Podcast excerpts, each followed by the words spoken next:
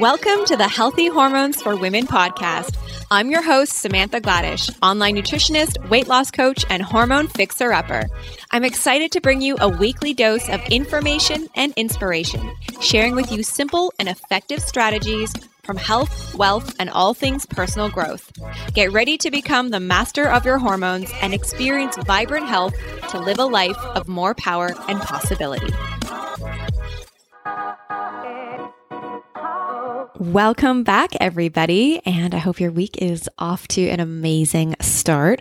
I am literally recording the intro to this podcast the day before it goes live, which is really rare for me. I always record at least a week before, or I try to record at least three weeks out, give or take three or four weeks out, which is the best thing to do in case you're thinking of starting a podcast. I always recommend prepping a couple weeks ahead.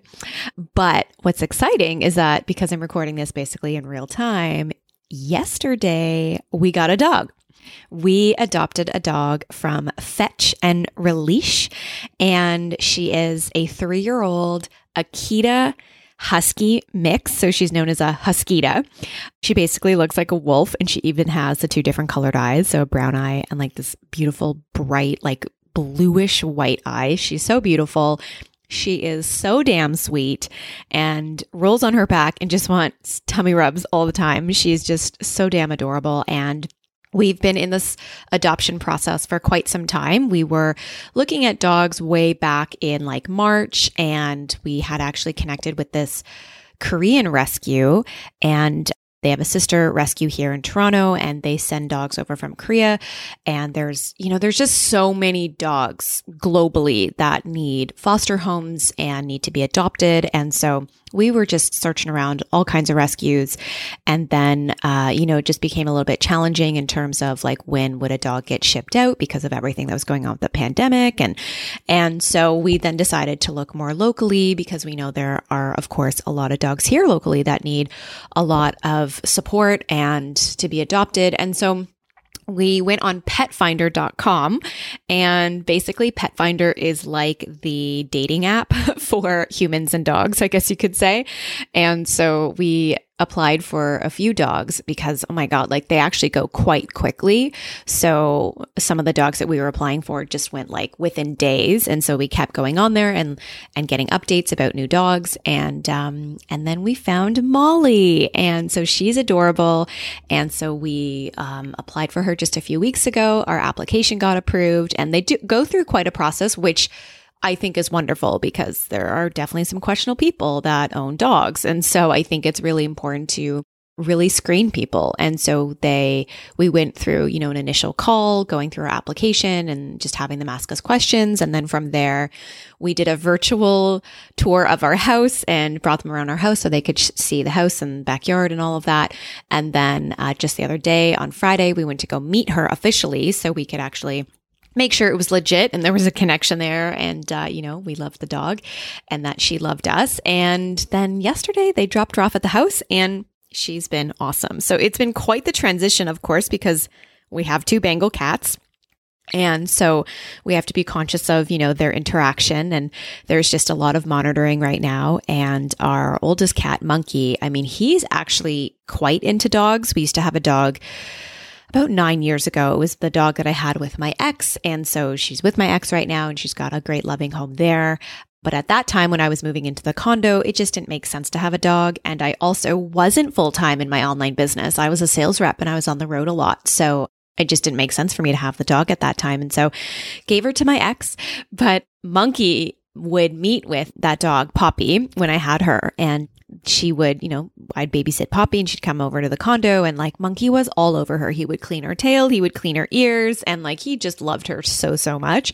So I feel like he just kind of has a thing for dogs. So he's been slowly coming around. He's come up to Molly and he's sniffed her paws, and she is a very obedient dog. Like she is really, really good. She knows to lie down um, and not get all excited when she sees the cats. And it's actually been really great. But it's literally been like 24 hours. So we will see how how it goes. I'm sure she gets more comfortable in the house.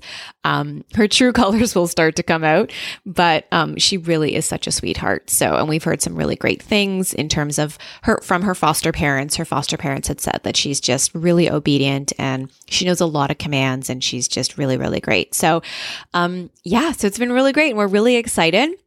She has quite the history and, you know, just she's had a tough go at it. And she came from Manitoba and was found as a pregnant stray. And um, she had a lot of complications with the pregnancy. And there was like a fetus that was like stuck and they had to surgically remove it. And so she did lose her litter. Um, and she was basically on her deathbed for like four days. And um, she bounced back and is super resilient. And we're just excited to give her a really um, happy and loving home. So I'm really excited to share that with you guys. And you can see pictures of her and all kinds of stories over on my Instagram at Holistic Wellness Foodie. All right. So before we dive into our episode today, I want to give a shout out to Alitura Naturals. I have mentioned this beautiful skincare company before, and I'm so excited to release the episode with the founder of the company in just a few weeks. You guys are going to love it. And I just want to give a shout out to their incredible clay mask. So if you go onto their Instagram page, you'll see some amazing before and afters, um, especially if anybody has been dealing with any acne. And this is why I want to give a shout out to this product because I've had a lot of women over the years message me about suggestions for acne. And of course, diet and lifestyle plays in a very important role. That's key, of course. But when it comes to what we can use topically, we want to be conscious of using clean ingredients and not stripping the skin.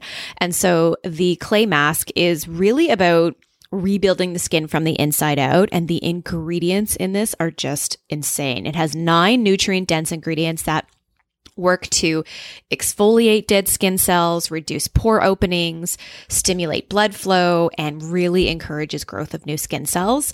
And it's very detoxifying. So I love it. And it really does produce this like porcelain smooth skin and just radiant glow. It is gorgeous. I love, love, love it. It has vitamin C. It has colostrum, which is drawn from grass fed cows in their first six hours of milking.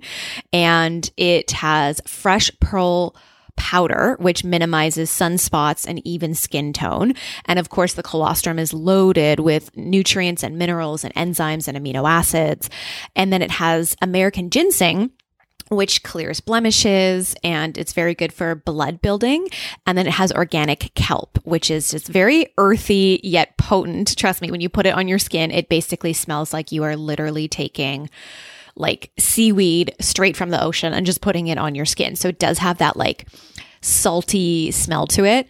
And the kelp is just really nourishing for the skin. So it is beautiful. I love it so much. I've been using it once a week. I've also been using their daily moisturizer and I've been using their gold serum. Um, I basically have all of it and I just, I love it. So um, I think you guys will absolutely love their products and you will love the clay mask. So you can get 20% off store wide, which is amazing. So any of their products, save 20% off. Just head to alituranaturals.com. That's A L I T U R A. And the discount code is 20% off and it's healthy hormones. So just enter healthy hormones at checkout and save your 20%. And I know you guys are going to love it. And if you do use the clay mask, I would love to see some pictures of it and just send it my way or tag me over on Instagram and make sure to tag Alitura Naturals as well. All right. So let's dive into our episode today. I'm really excited to be interviewing Caitlin Weeks. Now, we're talking all about the carnivore diet, what the carnivore diet is, why Caitlin started to implement it, the benefits of it, what a day in the life of eating carnivore even looks like. And it's just a really fascinating story to me. And I think that, and what I really encourage you to do is just listen to this with with an open mind, as I would encourage you to listen to any episode. Just because Caitlin is on the carnivore diet doesn't mean that we all need to be on the carnivore diet. Again, it's just about listening to things with an open mind. And by all means, if you feel that it's something you want to experiment with. And I think that that's wonderful. I think it's important to experiment with our diet and try new things and see what works for us and see what doesn't and kind of weed out the things that don't make us feel our absolute best.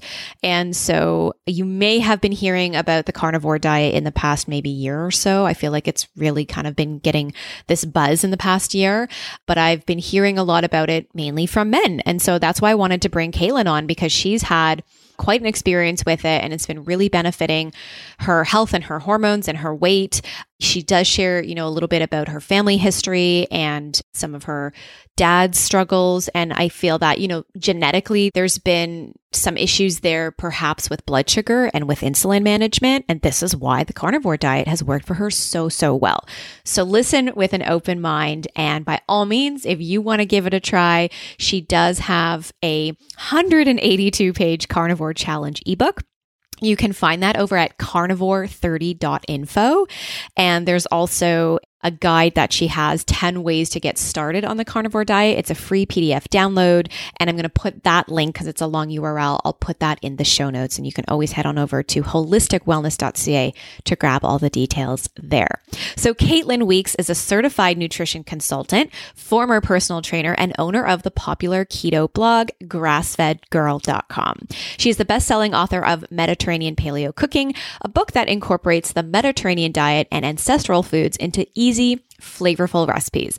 After yo yo dieting and excessively exercising through her teens and 20s, she was diagnosed with an autoimmune disease called Hashimoto's thyroiditis. While learning to heal her own thyroid issues with a full body approach, including getting rid of the toxins in her home, she chronicled the journey on her blog to help others dealing with similar issues. Her mission is to empower people to challenge conventional wisdom and find wellness through a nutrient dense animal based diet. So let's dive in, and I hope you enjoy our episode today. Hi, Caitlin. Welcome to the podcast. I'm really excited to have you here today. Before we dive in, can you share with our audience more about who you are and what you do? Thanks so much for having me, Samantha. It's really nice to be here. I'm a holistic nutrition consultant. I went to Bauman College in 2009 and um, I started my blog after that, and because I was so excited about everything I was learning, and I wanted to write it down. And then I worked with some nutrition clients, and then I realized that really wasn't my thing as much for one on one. So I decided I would rather work kind of behind the scenes, and I started doing recipes, healthy recipes, paleo recipes, and also I wrote a cookbook. Here's my cookbook right here. Yeah, awesome. I own it. Thank you. And I just wanted to share about ancestral living because I was doing kind of the standard American diet, low fat, calorie counting, and running a lot, eating tofu.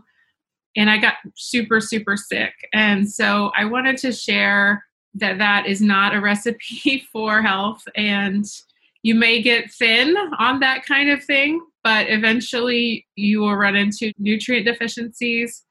And i got diagnosed with hashimoto's thyroiditis in 2010 or 2009 something around there and it made me kind of sh- wake up and realize that what i was doing was all wrong and um, I had I was actually a personal trainer for seven years before I became a nutrition consultant, and uh, you know that is not necessarily a healthy world of right. There's a lot of body, I don't know, negativity rather than positivity, and for sure, there's a lot of um, just extreme dieting and uh, worrying about looks only and not worrying about long term health. I mean, it's kind of similar to doctors in that way. Um, right. It's like, let's just get rid of the fat or let's just deal with the immediate problem, not think about, uh, you know, what is going on with the long term, what could happen long term. And so, you know, that plays into hormones. Um, you know, for the last many years, I've been struggling with I never, I was never somebody, I mean, I don't know, you know, how deep you go into this, but I never was somebody who missed their period or anything like that. but I always struggled with extremely heavy cycles, a lot of cramps, a lot of headaches, or not so many, but just one big horrible one. Right.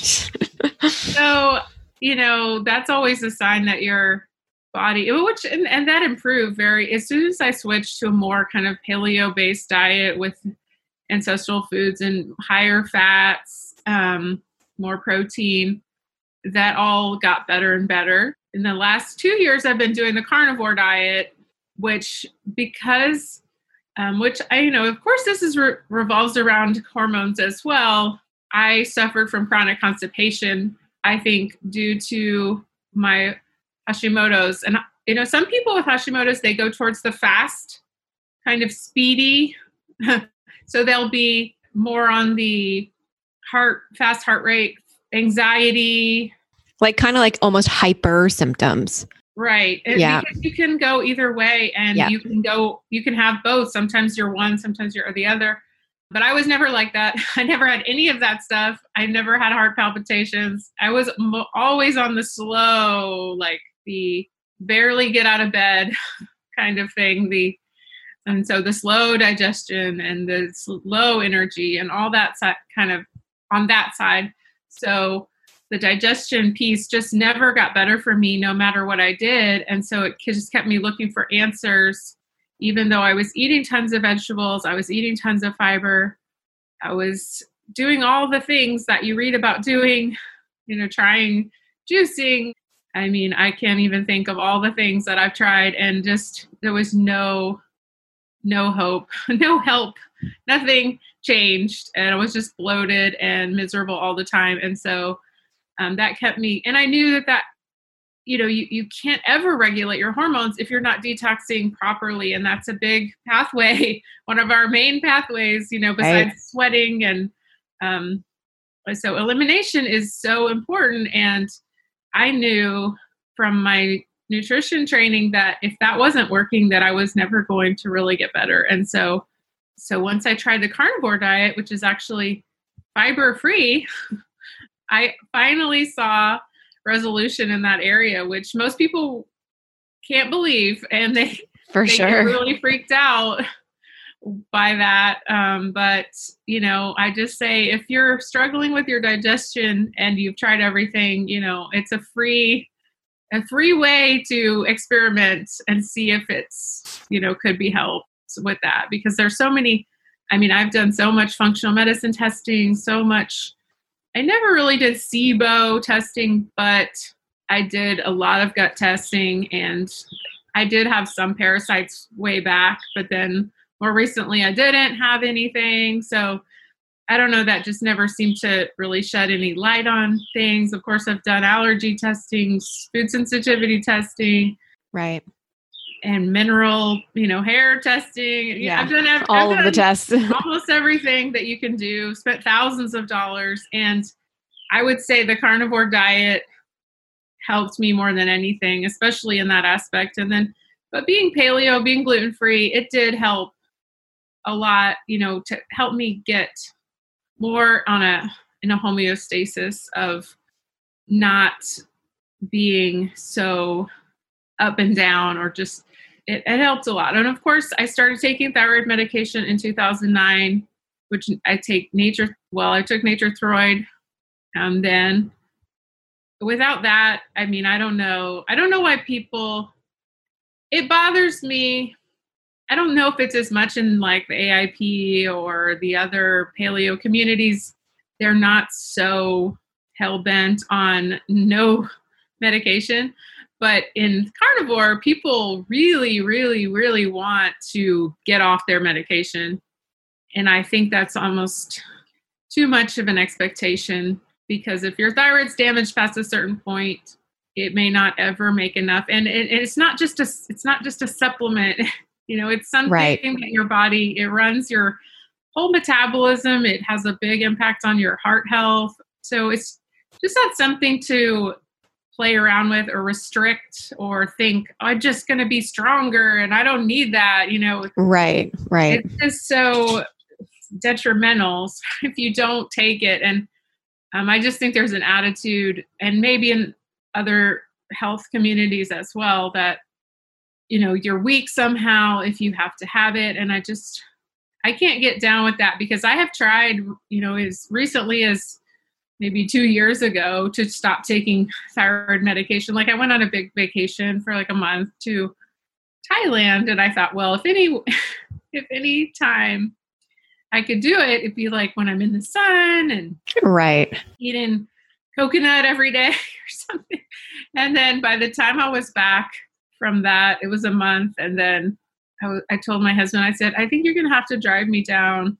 I was going to get another lab test, and I was right. like, you're going to have to drive me down there. I don't think I can make it all the way down there because they wanted like a new test before I got my dose re-upped.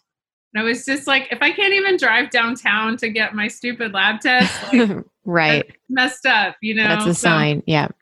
And uh, he was like, okay, I'll just wait out here while you you walk in there and get your blood drawn, you know. Yeah, I think it is so bio individual. I mean, I work with so many women who do have thyroid issues. I have Hashimoto's myself, and it is really a bio individual journey. You know, you have to assess each person individually, and and just because somebody went off their medication doesn't mean that that may be the right thing for you. And I I love that women are like wanting to be drug free and all of that and and of course I, I i advocate for that for sure but of course it's it's within the right timing and it's in the right sequence like you know let's make sure we've got everything else in place before you before you kind of you know knock knock the medication. And sometimes too you know going on something like i used to i was on desiccated natural desiccated thyroid for quite some time and you know, it might mean for somebody to switch off of their synthroid to something that's that has T4 and T3 in it, and that might be better for them. And sometimes it's not, right? So you kind of have to play around with it a bit and and do some trial and error for sure. But I actually got off of my medication in November, my desiccated thyroid. Um, I was on a really low dose and I didn't feel any different and so I kind of just came to this point where I was like, you know what? I'm going to try just getting off of this to see how I feel. And of course, if I wasn't feeling good, I would go back. But it's been since November and I haven't gone back. And I actually, it's been really great. And I monitor my antibodies and everything every, you know, three to four months and check in. So, so yeah, it's, it's been good. And, you know, and I love that you're sharing your journey and your process because again, you know, we're all experiencing it in our own ways and what works for me won't work for you and vice versa. Right. And it's also, you know, how long were you sick before?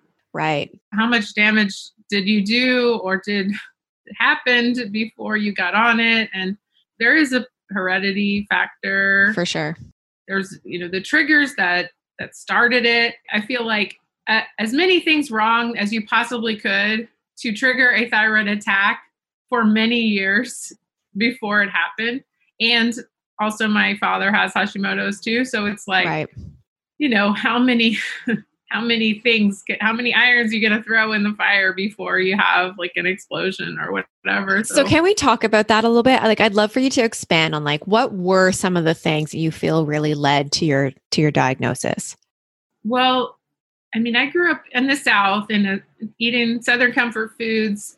So it's kind of funny this I guess it's a paradox, I think is the word, where sometimes I, I spent a lot of time with my grandmother. So I was eating a lot of like fried chicken and gravy and rice and, you know, that kind of food, biscuits. And then I'd also spend a lot of time with my stepmother, who was on the whole low fat train with, uh, you know, because this was the 90s or, you know, and uh, she was eat, feeding us, you know, marinara and noodles, and right. You know, she was making like things out of the Jane Brody cookbook, and everything was fiber, fiber, fiber, and um, lentils, and you know, so it was like I was eating not a lot of meat, but I of course we ate meat, but not. Whenever it was my stepmom's cooking, it was like chicken breast, and you know, there was no fat hardly at all. I don't think I had I mean, healthy fats, you know, growing up at all, except when right. I had eggs or, you know, there was no, we had Mazola, like. Oh, yeah. And uh, my parents struggled with their weight and they took us to Weight Watchers very young ages. They weren't trying to be mean to us. They were just new, they were just doing the best that they could. And they, of course. And I mean, I was chubby, very chubby, even at, at so like a six year old and then it just, you know, and my weight just went up and down. I mean, all over the place. And then at, in college, I got up to 240 pounds when I graduated. And I was just drinking beer, eating pizza, you know. Right. The college diet. yeah, late night. But I was kind of like, I'm not dieting. I'm so sick of dieting. That was kind of my rebound. I was just like, I'm going to eat whatever.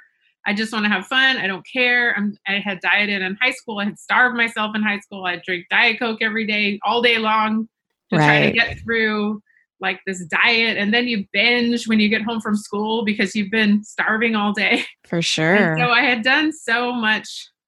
And then I had later in high school got into long exercise like you know when you start driving and i would drive myself to the y and i'd stay there like all night on the elliptical and uh. you know, watch er and, and everything and then um, so i just had done you know so many things and then after college i was like i'm going to lose weight i'm going to get healthy so i went to weight watchers and i lost 90 pounds actually really fast because that was my wow. first time of kind of doing it on my own with my own motivation and stuff.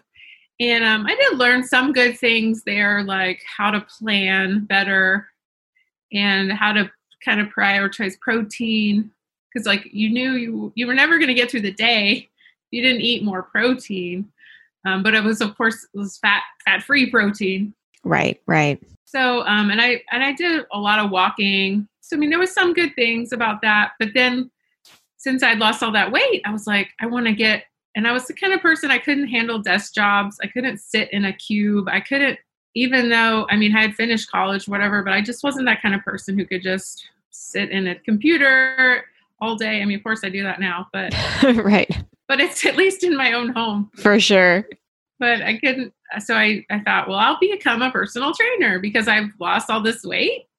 And I moved to California. And of course, I was living in the Bay Area. So it was all vegan, vegan, vegan so I started getting into the, you know, save the earth, being a vegan, or I mean, I wasn't a vegan, but I was a vegetarian for a little bit. Right. And that year of being a vegetarian was the year that I got that that I started getting sick.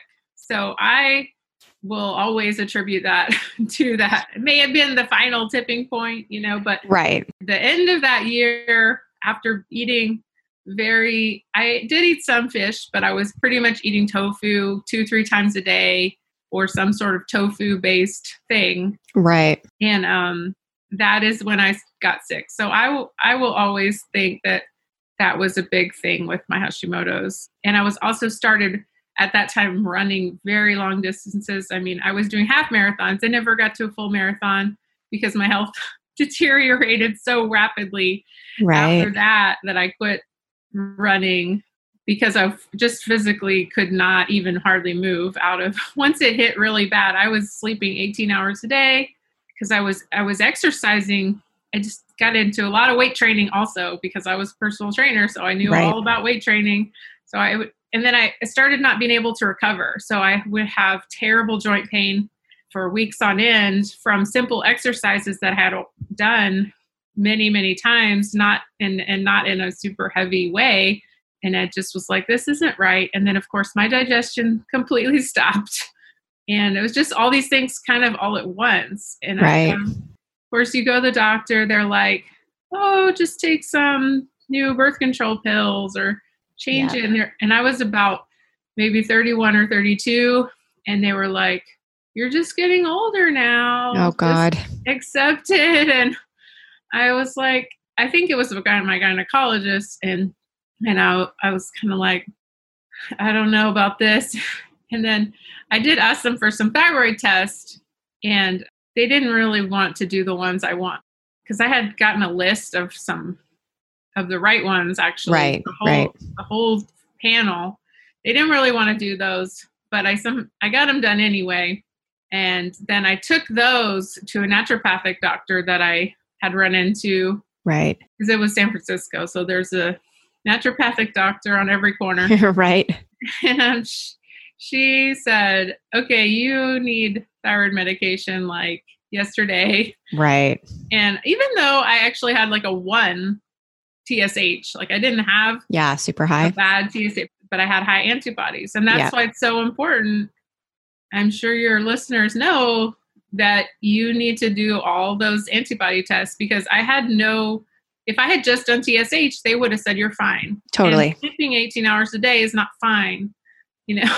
So um, I got the, I had the antibodies and she said, you need to try this n- natural desiccated thyroid, Nature-Throid. And uh, within two weeks, I felt like a whole new person. It was That's like awesome. the light had come on Yep. in my dark room. You know, Yeah. it was, um, now I wasn't all the way healed or by any means. And it just made me dive deeper into nutrition and everything and, and try to learn more about what I could do. And I started going, reading. I think I had, we, we were going to all these Da- Datis Kharrazian lectures because he used to, Oh yeah. He's he used to lecture in the Bay Area all the time Right. and they had free lectures for students and stuff and then like chris kresser was there so i started you know reading and studying everything chris kresser said and so you know was i was really lucky to have access to all that kind of information way back then so Just amazing. you know, it helped a lot and you know i got on the right track but i just kept having to refine it for myself That's exciting. That's really, really good. So then you found the keto diet, you found the carnivore diet. Like, how did that all kind of start? And what was your journey into that? What did that look like?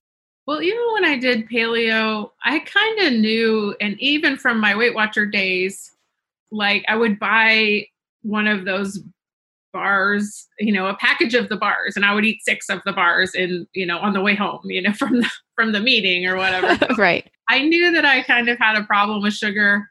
So even when I did paleo, I knew I couldn't handle the honey and the sweet potatoes and Right.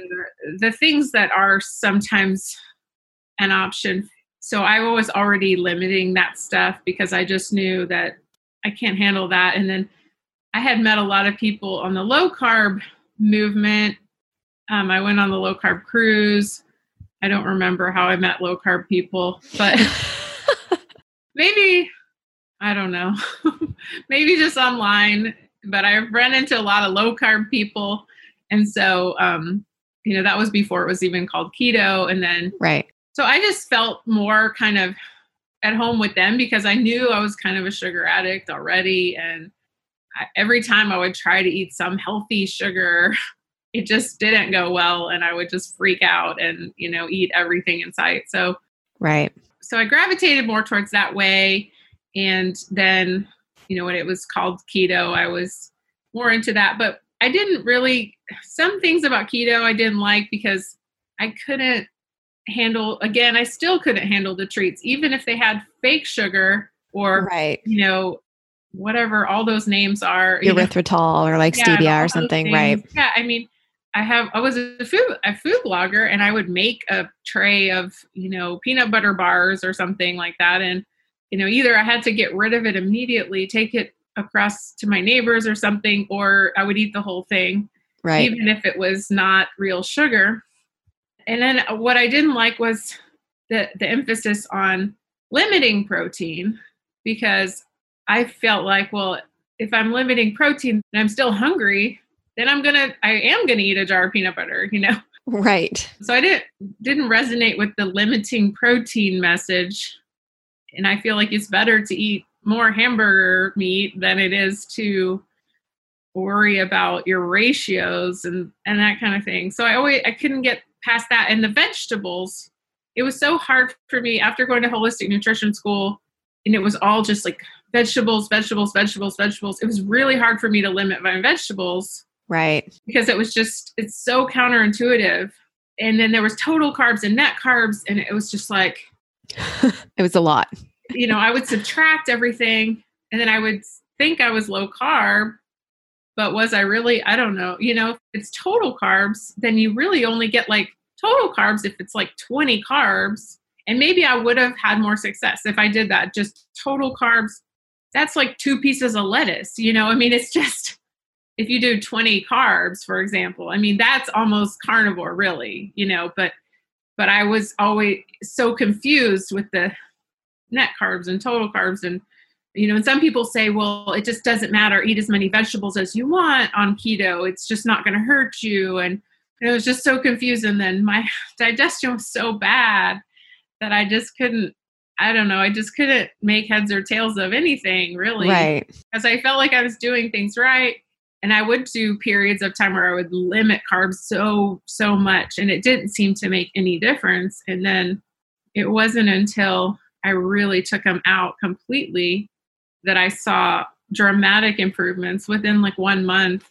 And when you say like dramatic improvements, do you mean like with your weight, with your health, with your sleep? Like what what was with it my digestion. And that was really my why for the carnivore diet. I mean weight loss has always been a thing but i'm not so crazy about weight loss that i it doesn't drive me to you know it's like it's nice i'd like love that but when i knew my di- my digestion wasn't working still after all this time and all this different stuff i've done that was really what drove me to try the carnivore diet so I mean, you have to have a strong why because it's very counter uh, culture to for sure? do it. So you have to have a really strong why. And I, I mean, it took me three like three months of hemming and hawing before I got into it because I was like, well, I'm traveling now, uh, you know. Then finally, I was like, okay, I'm just gonna do it for 30 days, and then I'm done, you know. Yep.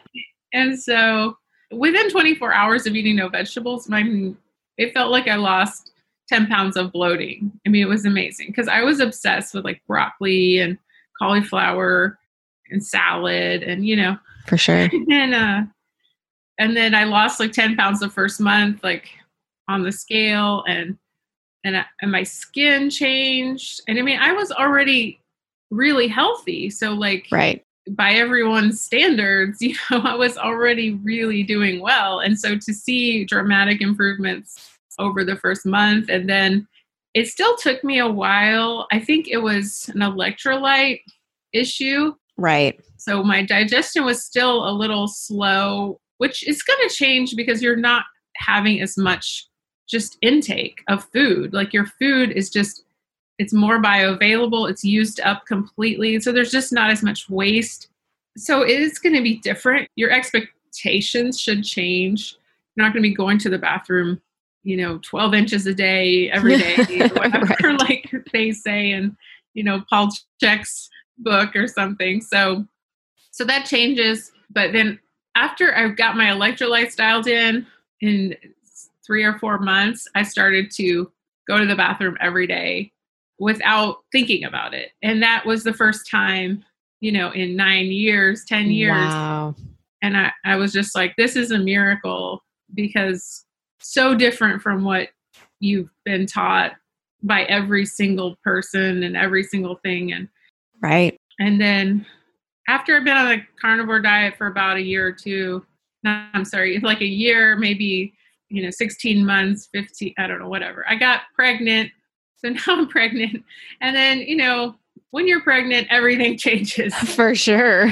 So I did up my magnesium, but my digestion's still going really well. That's amazing. I did just had to up up my I take magnesium SRT. I don't know if but it, it's very important people make get the right magnesium because you know natural calm will make you go but it's not a very absorbable form and it's not a very good feeling Right. so i mean of course it's better than nothing Right. Right.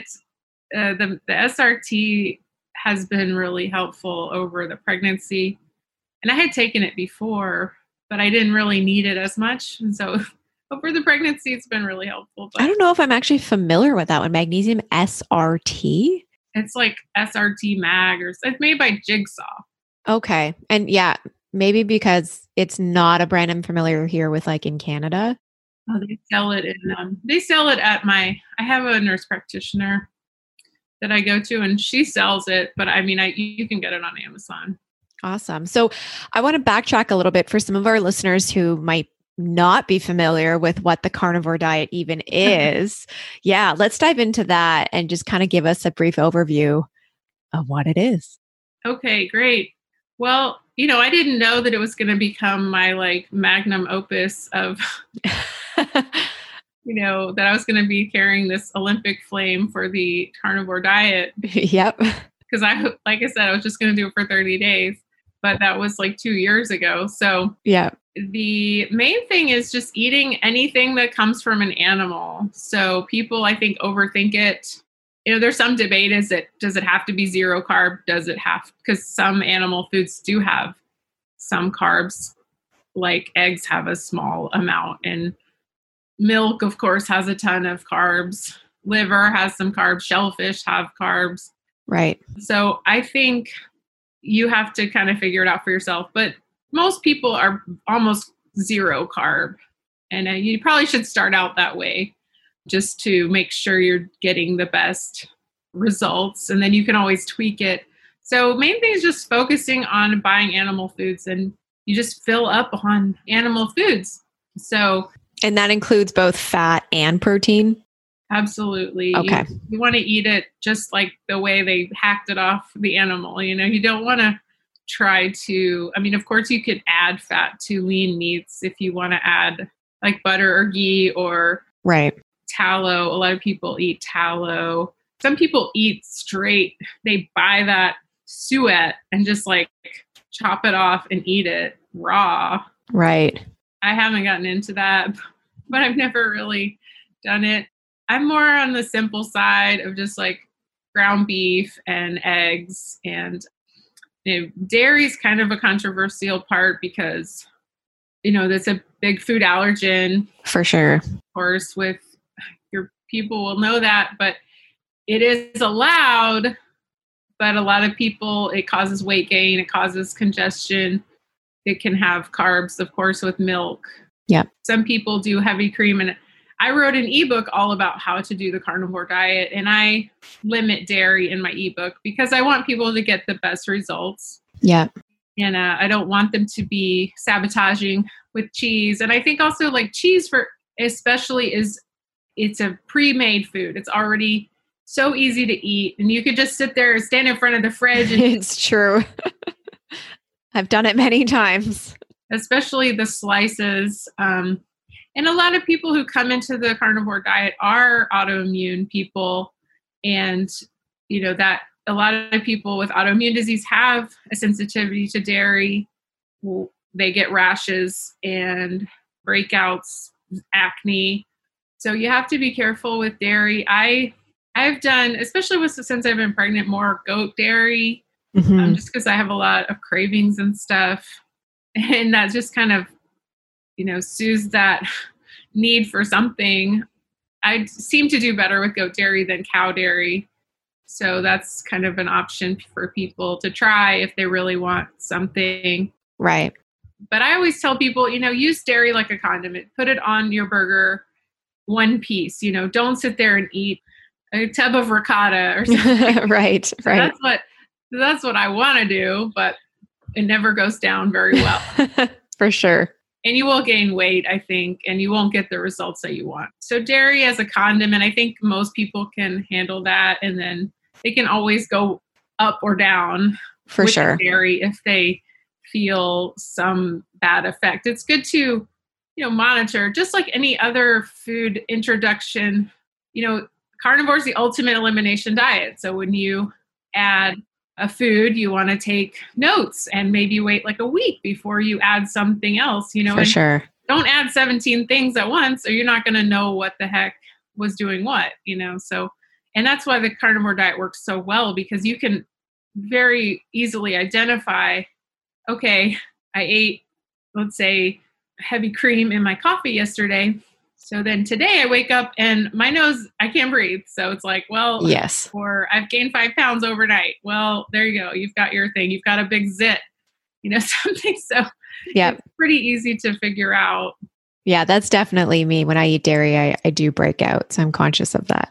I don't get that, but I get like complete congestion. And then when I was a little kid, I used to get ear infections, which I know was right. And then later I got tons of UTIs. Yay. And that was all related to the dairy. yes. Wow. So um so yeah, you got to be real with yourself and like for sure. own yeah, up to it, you know. absolutely. So, what about for those who are like, well, what about all the fiber, the antioxidants, the phytonutrients? Like, how could you just not eat vegetables? Like, that's crazy. Like, what what do you say to that? Well, I mean, just in my, you know, n equals one of, you know, I mean, I I felt like after 30 days, I looked like five or 10 years younger. So, I mean, to me, it was like I was absorbing more. Obviously, I was absorbing more nutrients. I was eliminating better. So Right. that meant to me that my gut was healing. And, you know, and I'd been eating vegetables till I was blue in the face for for years and I just was a, a wreck. So, I mean, you can do a, analysis paralysis all day long. For sure. I don't think it's going to hurt anyone to try it for like 30 days. And you know, if you if you try it and you don't like it, then you know whatever. You tried it, you you spent $50 on ground beef, like whatever. You know, you're not going to lose anything. So, I just say try it if you especially if you have a strong why as far as, you know, you want to get your symptoms under control or something like that. I mean, I think you do get tons of antioxidants from other foods. I mean, eggs have a lot of them, liver has a lot. So, I mean, it, saturated fat is a very, very healing substance. So, I mean, you can talk yourself out of it very easily, For sure. but why are you looking into it? Yeah. Something's not working. You know, why are you reading about it? Because you still have something that's not quite working. And I'm not saying this is going to be the magic bullet for everyone Right. but you know why not try it if you're having some of the things that i've talked about like why not try it and just see you know because going back to the hormones there are some people who do this and they lose their cycle and stuff like that there's been some people that have come out and said that even you know influencers who did it for a while and stuff and i for me uh, things only really got better but like I said, it wasn't a huge problem for me. I was always ovulating perfectly and stuff like that. So it wasn't one of my big issues. But I feel like the women who have come out and said that they were doing a lot of fasting, which I completely do not advocate at all, especially because it's such a big change. It's such a For sure. hard thing to wrap your head around. I would never tell somebody to fast. I mean, almost ever, but especially not when they're starting a carnivore diet. Yeah. They are uh, often under eating. I think women are just so conditioned to under eat and restrict calories. And so sometimes when they completely remove that carbohydrate piece, then they're th- these foods are so filling. I mean, I had a lot of people tell me, you know, they're only eating a thousand calories a day, but by accident, you know, not really realizing it. And it's like, I always say, you know, you probably need to eat about 2,500 calories. I mean, that's what I ate without trying too Right. hard, you know, it's like right. something around there. You don't need to be counting, you don't need to be tracking. That's another big thing. People come in, especially a lot of people come in from keto and they're so used to restricting protein. They're so used to restricting For calories sure. or counting calories or counting macros that they've made themselves like Crazy. really have to let that go and Yeah. and um that was why I was attracted to it in the first place. They were like no counting, no tracking, just eat as much meat as you want. But I always tell people eat a lot of fat, eat a lot of fatty meat. I mean, I almost hate chicken altogether. Especially what you'll see on carnivore, more people gravitate towards the beef and they just go more and more that way. They even eat less pork over time. It's like they just all start wanting beef. I don't know what it is. I mean, I was Right. always that I was always that way anyway, but so if you know, people eating too lean, eating too little, yeah, you're going to screw up your hormones, you know. For sure. I mean, I've always eaten a lot of eggs because that was a good source of fat. I eat a lot of ghee because it's kind of a dairy free fat. So you can't go take things from other diets and stick it into carnivore. You need to just let all that go and just eat as much as you can. I right. say almost overeat at the beginning because that's going to keep you from eating a lot of carbs and other stuff that you're trying to avoid. And and if you want to get the best results, I think you just need to kind of just eat as much as you can, fit in your body, like because it's just going to keep you on course. And then over time, you can go back to eating. You will want less because you're kind of like you're revitalizing your body and you're healing and stuff. And then after a while, you're like, okay, I don't need as much, and I can right adjust. You know. I'm so curious to know like what you eat in a day. What does that look like? Really just simple stuff like scrambled eggs with ghee, and then I'll eat a hamburger patty, maybe with some goat cheese on it. Or I used to eat two big meals, and now I'm eating three smaller meals since I've been pregnant. It's just like I don't eat as much at one time as I right. used to. Right. So most people say eat about two pounds of meat, but just don't confuse that for lean meat. When I say that, it's like got a okay. ton of fat on it or in it or with it. Right. I mean, lean meat makes me want to barf. So yeah, the thought. I mean, the thought of eating chicken breast does not excite me. Like I, I don't think I've actually cooked it or eaten it in in years. It's just no, it's so not my thing. Yeah.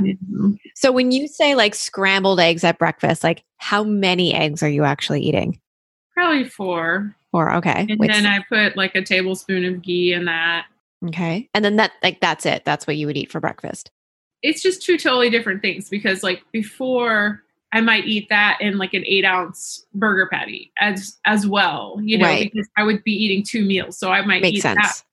Or I might eat a ribeye first like at 10 or 11 or something. And that would be like one big meal. And then later on, maybe I'd have a hamburger patty and like two hamburger or, you know, like a half a pound or, or a pound of hamburger meat at night. Right.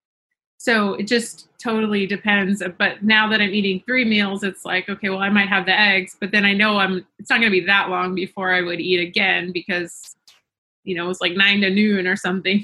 because yep. I mean I'm at home anyway, so it's not like and then later on I might eat a couple hamburger patties, but a lot of hamburger meat. Yeah. Most people love ribeyes, you know, but that can get expensive. And you know, you sh- I like seafood, but of course you go back to the lean problem. So you're, you know, my husband is a chef, so he cooks things in a lot of butter and awesome. So that's good. It's just anytime you have lean meat, you have to add fat to add it. enough fat, right? And I mean, you can have seafood, you can have shellfish, you can have just anything that is animal based. We don't eat pork, but a lot of people do, and that's nothing wrong with that. It's just my husband doesn't eat it so we just don't have it around here so. Right. Okay so yeah i was just so curious. And then what about things like coffee or tea or certain condiments? Like are you using mustard or you know what, what does that look like? No i think it just i love mustard. I've done aip in the past. I think people should know where they stand kind of with nightshades and that and spices and things right and it's a good opportunity to do that if you've never done it Yep. And over time, I've gravitated more towards just salt. Um, but I do love mustard on burgers and stuff. But I can go without it too.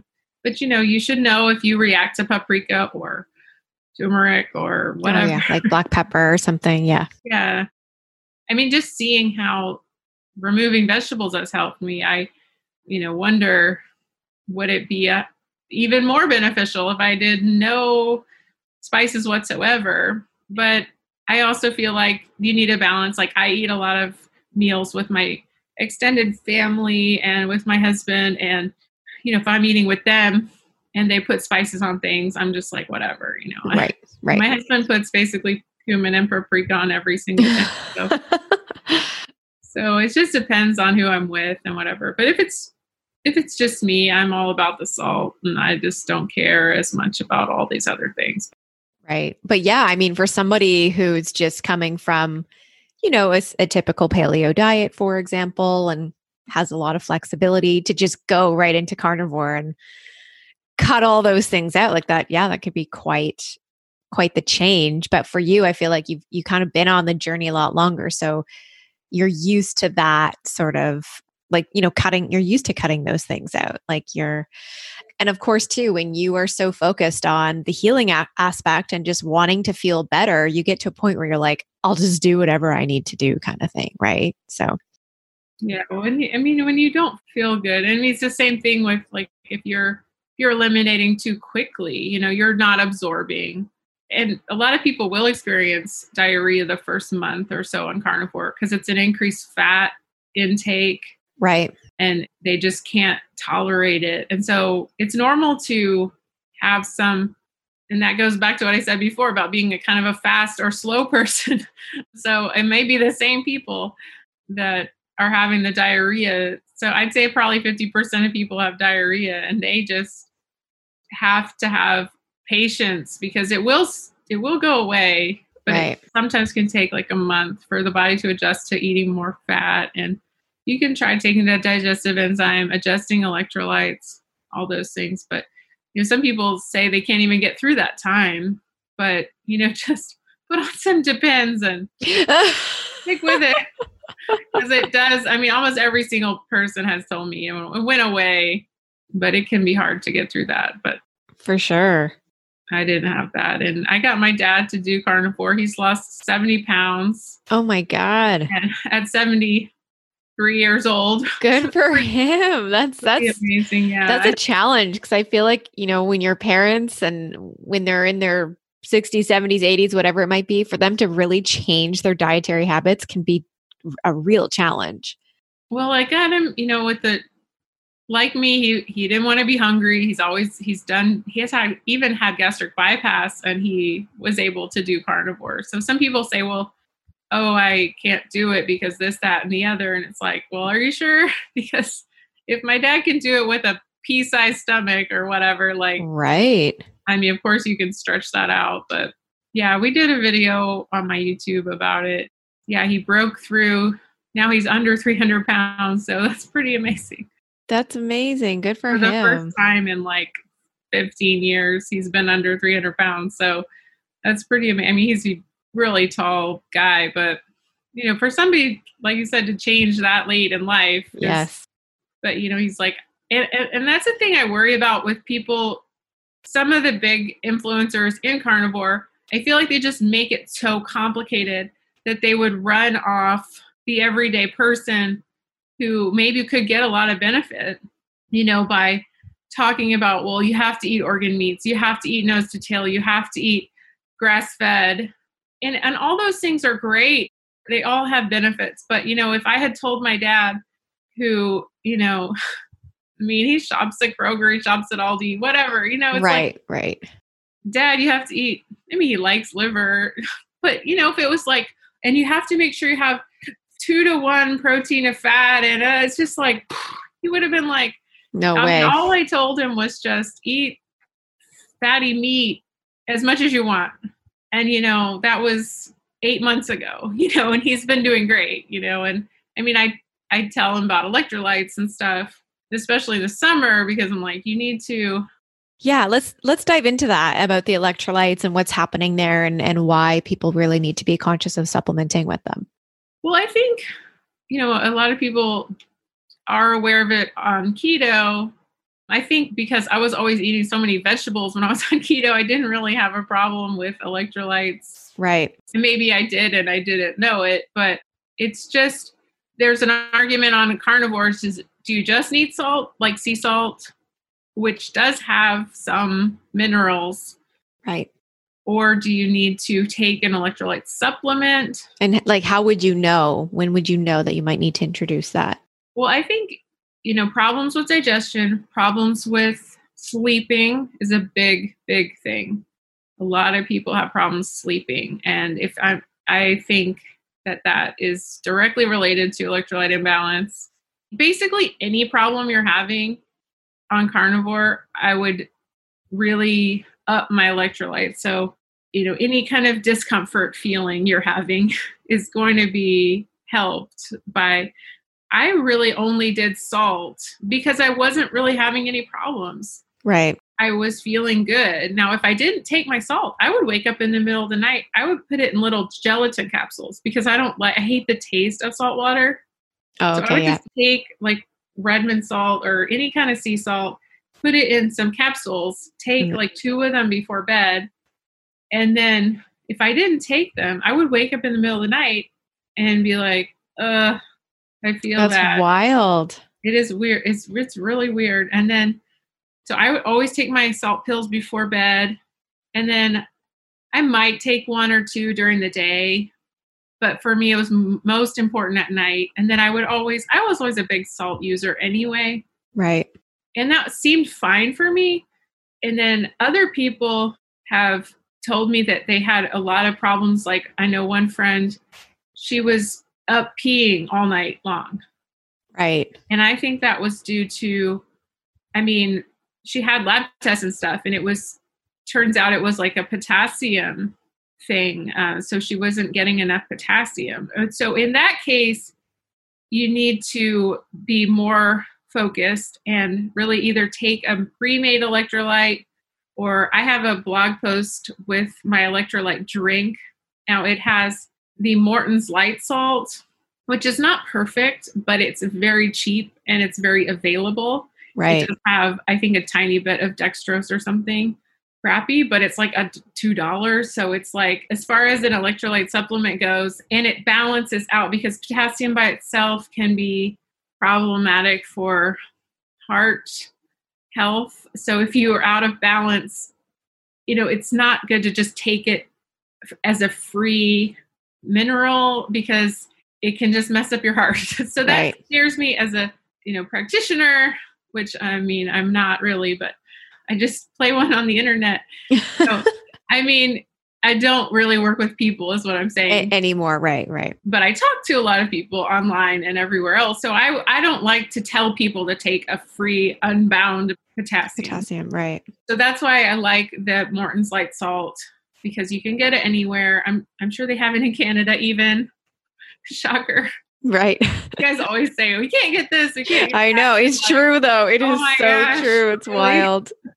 But hopefully they would have that in Canada too, or maybe a different brand. I mean, we use I use a lot of Redmond real salt. Yeah. That's the one that I but use. that's not gonna get you if you're trying to make a specific electrolyte drink. Right. Right. Of course, Redmond sells it, but it's not cheap. Redmond sells Yes. a Re-Lyte, and it's forty bucks. And I mean, I love it, but, But they yeah, not it, everyone can can They afford send that. it to me for free. So, Of course. and I mean, yeah, I love it. It's great.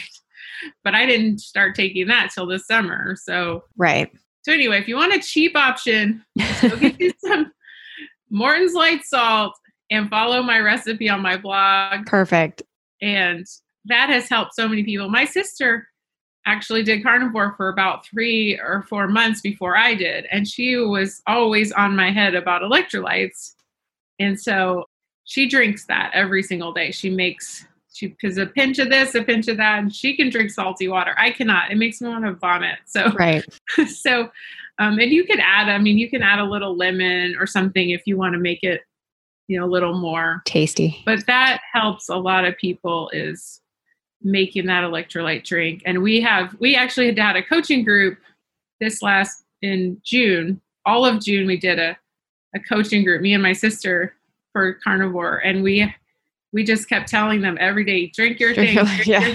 and then they would come back and say oh wow like what a difference. huge difference so Yeah. Yeah. Awesome. Okay. Good to know. Well, yeah, we can definitely link that in the show notes.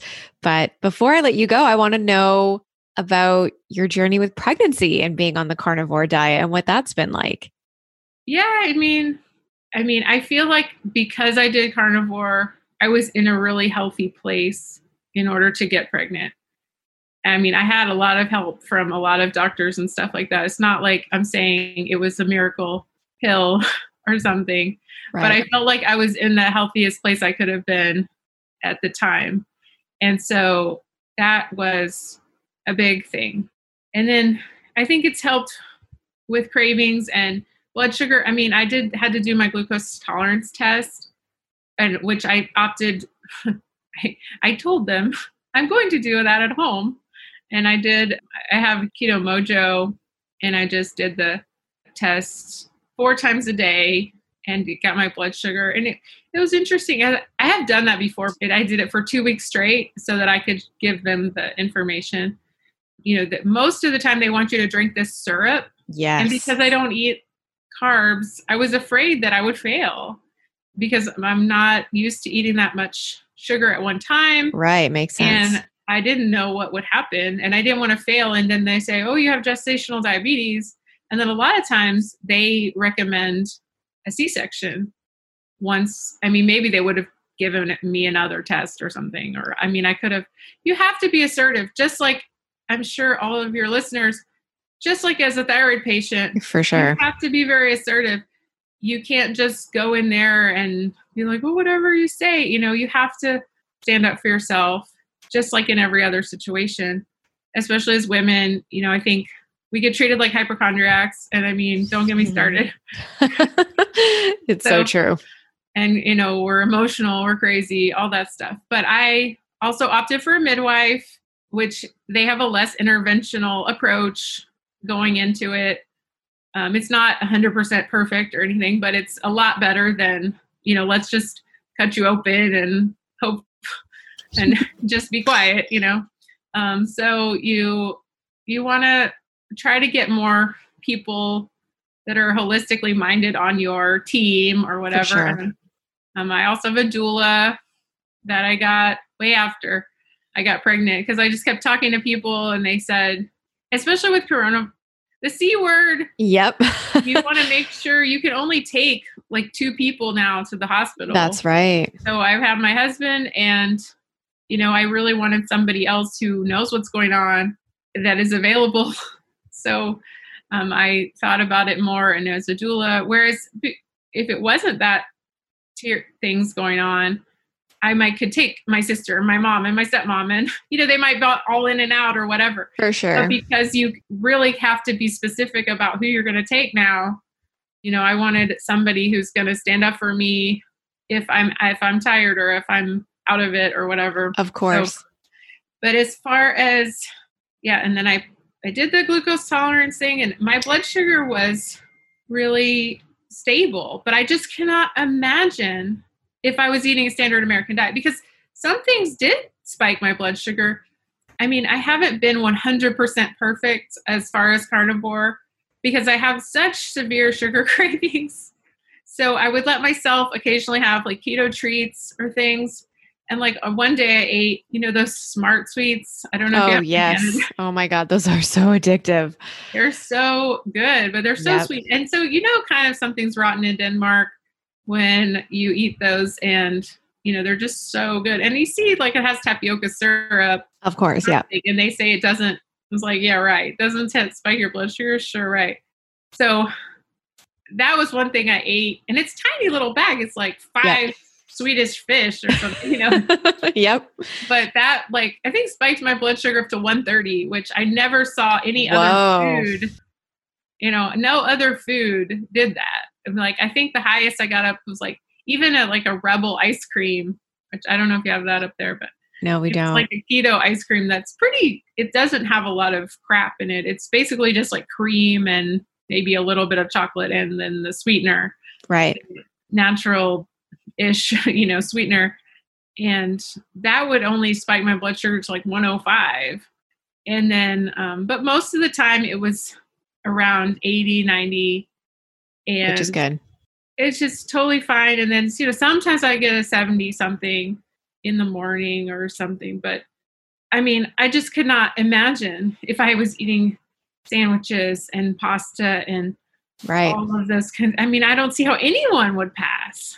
I mean, unless they're maybe 20 years old or something and they just haven't had any, you know, damage done to their body or something. I don't know. But I just cannot imagine how somebody eating a standard North American diet Right, would- yeah. would survive that. I just don't.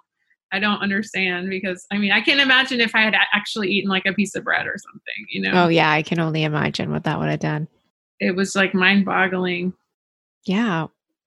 Well, that's so interesting. And thank you so much for just sharing all of that and your journey. And we haven't spoken about the carnivore diet yet on the podcast. So it's just interesting to hear to hear about it. And Thank you so much for that. Where can our audience find you? Well, I'm on Instagram. My handle has is called Grassfed Girl. So at Grassfed Girl. And then on YouTube, it's the same. And my name's Caitlin Weeks. So you know you can find that or Grassfed Girl wherever. So it's on it's the same on all social media. And I have YouTube. I put out two YouTube videos a week. I mean, so far, I don't know if it's if we'll keep up during the for sure once your baby comes period. Yep. And then I have a, a blog with a lot of recipes, paleo type keto recipes. It's grassfedgirl.com. And yeah, I'm on Instagram mostly every day doing, I make infographics and I do stories and I show what I'm cooking and what I'm eating and amazing all that kind of stuff. So yeah, I like it. It's really fun. And I mean, I, I love, it's most Im- rewarding to get messages from people that are having, and I'm sure you get the same thing, like are having chronic health issues and they find relief or, you know, just more peace of mind with, you know, changing stuff around. For sure. So it's really rewarding. That's amazing. Oh, well, that's so exciting. And your book, Mediterranean Paleo Cooking, which is delicious. Yeah, that's right. awesome. Well, thank you so much. We're going to put all that in the show notes, and I hope everyone will go check you out. And I'm definitely going to start watching more of your stories so I can see what you're eating and cooking and what you've been up to. Yeah, people can get my carnivore ebook at carnivore30.info. It's a 30 day carnivore diet challenge. And Perfect. And I just feel like my approach is much more moderate than a lot of the people because I want people to succeed and not be perfectionists and not overthink it. So if somebody wants to start, it's a really good way to to get started. Perfect. Well, we'll be able to be sure to put that in the show notes too. So awesome. Thank you. Thank you so much for having me. Yeah, my pleasure. Thanks for being with us today. Take care. All right. I hope you enjoyed that episode today with Caitlin. If you want to learn more about the carnivore diet, head on over to carnivore30.info and make sure to follow Caitlin over on Instagram at grassfed girl. She posts some really amazing info and content and just some really great infographics to help you learn about the carnivore diet and the keto diet in general. And then her website, grassfedgirl.com loaded with so many amazing recipes. So definitely check it out and you guys are going to learn so much from her. And I will be sure to put her 10 ways to get started on the carnivore diet over on the website. You can find that over at the show notes, holisticwellness.ca forward slash episode 118. And of course, come follow me and my new dog journey over on Instagram at Holistic Wellness Foodie. Thanks so much for tuning in today. Have a wonderful week, and I'll chat with you all next week. Take care.